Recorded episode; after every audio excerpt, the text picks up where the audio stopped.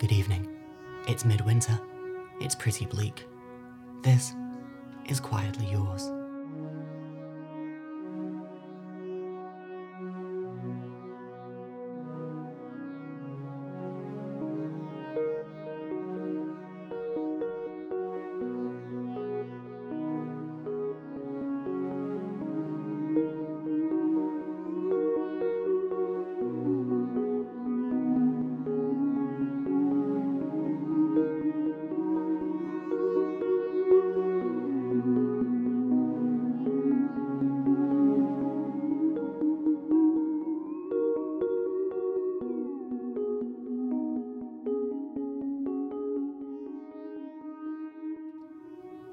Welcome back.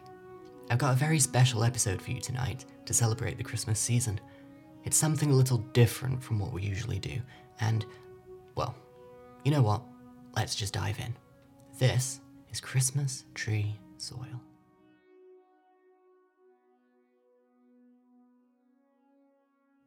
Christmas is key for Ezekiel Zook, but the course of his life was a strange little fluke. A kooky old aunt caught a chill and fell ill, and left a small fortune for Zeke in her will. But Zeke was cash savvy and chose to invest, bought a house with the bulk, and some land with the rest. And when he arrived and he crossed the tree line, he found himself lost in a forest of pine. Zeke wasn't someone who'd waste such a find, and luck had come through. The stars had aligned. Zeke rented a stall at the small local market. This chance was a fire. Zeke just had to spark it. But Karen from Frome had a problem with Zeke, and he didn't know of the havoc she'd wreak. Her anger was burning. She had no restraint. She screamed all the way through her vapid complaint. Your tree scratched the paint on the frame of my door, and there's needles of pine scattered over my floor. My carpet is ruined, she yelled with a shriek. So clean out your ears and listen up, Zeke. Refund me, she said, or I'll ruin your business. I'll tank your Yelp rating. I'll cancel your Christmas. Right now, you don't know who I am, but you will, if you don't just refund me the entire bill. Ezekiel tried to stay calm and relaxed, but without even thinking, he picked up his axe. And after a life of being loud and hot headed, Karen fell silent when she was beheaded. A whole year had passed since that vicious attack, and Zeke felt relieved when Christmas came back. He thought of the people he soon would be meeting. He opened his stall and cried out, Season's greetings. They're taller than last year, said Julie from Shenley. They're greener as well, said John Edward Henley. Tell us your secret, said Katie from Gloucester. Yes, tell us all, shouted Jonathan Foster. But the secret, Zeke knew, he never could tell, for the reason his conifers grew quite so well was down to the loud bob haired woman beneath, buried in Christmas tree soil six feet deep. Up next came Paul from Staffordshire Council.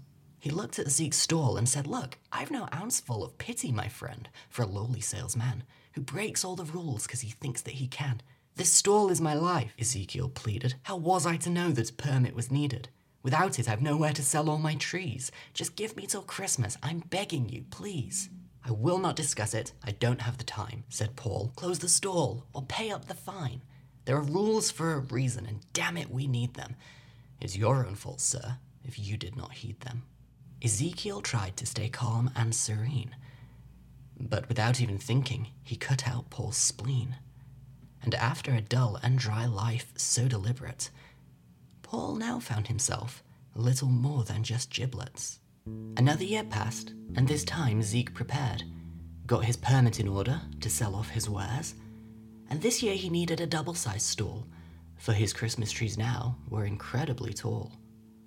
It's astounding, said Rhiannon Jones from Caerphilly, and up next at Rhiannon's great uncle Billy. Give us a clue, he said. Give us a chance. Tell us the answer, said Joan from Penzance.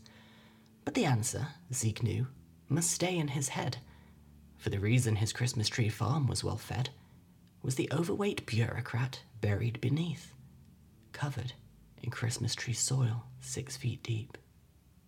Next Christmas was Craig, with a capital C. His capital came from his rich ancestry. I come in the name of Conglomeramax Inc., A business like this could so easily sink, but your trees are astounding. Your name holds esteem. With resources, this stall could become evergreen. Conglomomax offers a lavish amount. Hand over your stall, give it up and cash out. Ezekiel said, I won't sell, and that's that. And nothing will change that. Don't bother, fat cat. Without us, you'll never be wealthy or famous, said Craig. You'll remain a backwoods ignoramus. Ezekiel tried to stay calm and placid. But then he remembered that small jar of acid. And Craig left his house with a light layer of stubble. But now Craig's whole face was beginning to bubble. One more year down, and Zeke's stall stayed successful. And although his job was incredibly stressful, he found it fulfilling to know that his business was such a large part of so many folks' Christmas. So you stayed independent, said Sheila from Essex. Good job on remaining a business with ethics. You made that choice wisely, said Andrew from Sussex. I mean every word, the pronoun to the suffix. But his ethics, Zeke knew, weren't so black and white. For the reason his future was looking so bright was the black hearted businessman buried beneath, covered in Christmas tree soil six feet deep. The next year had quite a few major events. They'd brought back the market, but put up the rents. But none of that bothered Ezekiel Zook, for his life had been changed by a Miss Laura Duke. Ask Laura, she'll tell you they met at the Gap. Ask Zeke, and he'll tell you they met on an app. There's only one thing that we know without doubt that Ezekiel Zook once forgot to pull. Long story short, the due date's in December, and that made Ezekiel think and remember the numerous murders he'd done in the past. And it had crossed his mind Craig should be the last. His murderous urges he had to assuage, so Zeke took some steps to control all his rage. The yoga paid off, meditation succeeded, and Zeke found his anger had slowly receded. Another year down, and Zeke was still stressed, but he'd made it two years without any deaths. That felt like progress, and Zeke was quite pleased. He opened his stall with a smile Christmas Eve. They're shorter than last year, said Julie from Shenley. They don't look as fresh, said John Edward Henley. I'll pass for this year, said Katie from Gloucester. Maybe next time, said Jonathan Foster. Zeke then retreated to be on his own, but had a strange feeling. He wasn't alone. As he walked through his farm, the night air grew crisper, and Zeke could have sworn that he heard a slight whisper, a creaking, a cracking, like croaking old oak. Zeke had the odd feeling that someone just spoke. There weren't any words, but he understood when. The trees whispered, Zeke, I'm hungry again. His name was Tom Johnson. He wanted a tree to cover in lights for his neighbours to see. It had to be big because Tom liked to gloat. Then suddenly, tightness engulfed poor Tom's throat. The Christmas lights dug in his skin and drew blood, and when he stopped breathing, he fell with a thud. For just a few seconds, he'd spasm and flail, but now old Tom Johnson's dead as a doornail. That's the last one, Zeke then said to his trees, and nothing but silence came back from the breeze. Happy that now he could finally have peace, Zeke went straight home to enjoy Christmas Eve. The following year, his daughter turned two, and as she grew bigger, Ezekiel knew that he'd made the right choice to stop all his killing. Just selling his trees was a lot more fulfilling. They're okay, said Rhiannon Jones from Caerphilly, but ever since we lost my great uncle Billy, we've gone to this bloke with a farm in Cornwall. His Christmas trees grow to be 13 feet tall. Zeke went to his farm just to think about stuff. I don't understand why this isn't enough. He said, Why can't you do it? Why can't you grow? And then came a breeze, flowing over the snow. A creaking, a cracking, like croaking old oak. Once more, Zeke was certain that someone just spoke. When the trees whispered, he understood them. I'm finished digesting. Feed me again. His name was John Thompson. He came for a browse, and to share racist views that he liked to espouse. But now no one has to hear John anymore, since he came face to face with Ezekiel's saw. The hands were quite easy, the arms not so much. The feet were a cinch, but the legs were quite tough. The head was the part of John Zeke buried first, and in terms of mess, the entrails were worst. Now are you happy? Ezekiel cried. Do you enjoy all this food I provide? Couldn't you just live off Miracle-Gro? And then on the breeze came a soft whisper. No. Next year, Zeke thought he ought to prepare. But that would be tough, with his daughter right there. If she saw him digging, he knew she'd ask questions, especially if he unearthed any intestines. He sent her to play and got straight to work, then thought of Dave Randall and cracked a small smirk. No one in town could ever stand Dave, but come Christmas Eve, he'd be deep in this grave. And as Zeke stood there plotting his marvelous scheme, through the trees came a small and quite terrified scream. Panicked and rushing, Zeke followed the sound and found his small daughter pinned to the ground. Wrapped all round her body, the roots were like tendrils, ready to strike, to dig in like utensils. She cried to her father in pain and in fear. The trees tightened grip, almost like they could hear. Ezekiel Zook wasn't calm and relaxed, but angry as hell when he picked up his axe. His anger right now he could never assuage. He hacked and he hacked in a furious rage. When she was free, Ezekiel scooped her up into his arms. She was brave, quite a trooper. He drove them straight home and put her to bed, then cried at the thought that she could end up dead. So, with a new purpose, he picked up his axe and returned to his farm to stop this at last.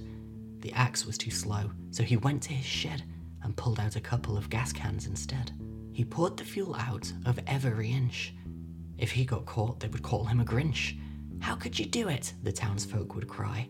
But that didn't matter. If no more would die, his job nearly done, he paused with a match. In his eye came a tear. In his throat came a scratch. He'd worked on this farm now for more than six years.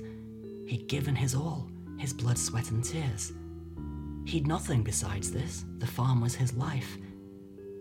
Then everything changed when Zeke met his wife and the way that he felt about her and his daughter could blow everything else right out of the water.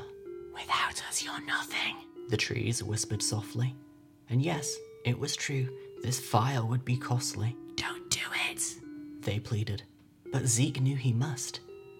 And by the next day, Zeke's whole farm was dust.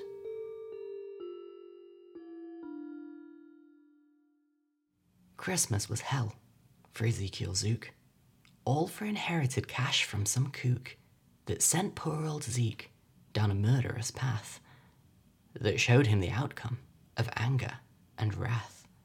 But now all that's over, and Zeke moved away with his wife and his daughter to sunny Marseille. Behind them, the problems that used to haunt Zeke are buried in Christmas tree soil six feet deep.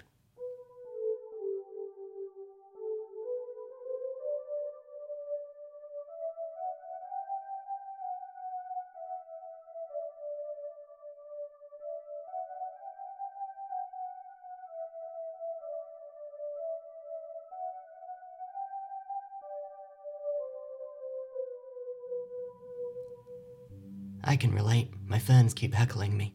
If you enjoyed tonight's poetic little story, and you haven't already, please consider leaving a review on your podcast app of choice.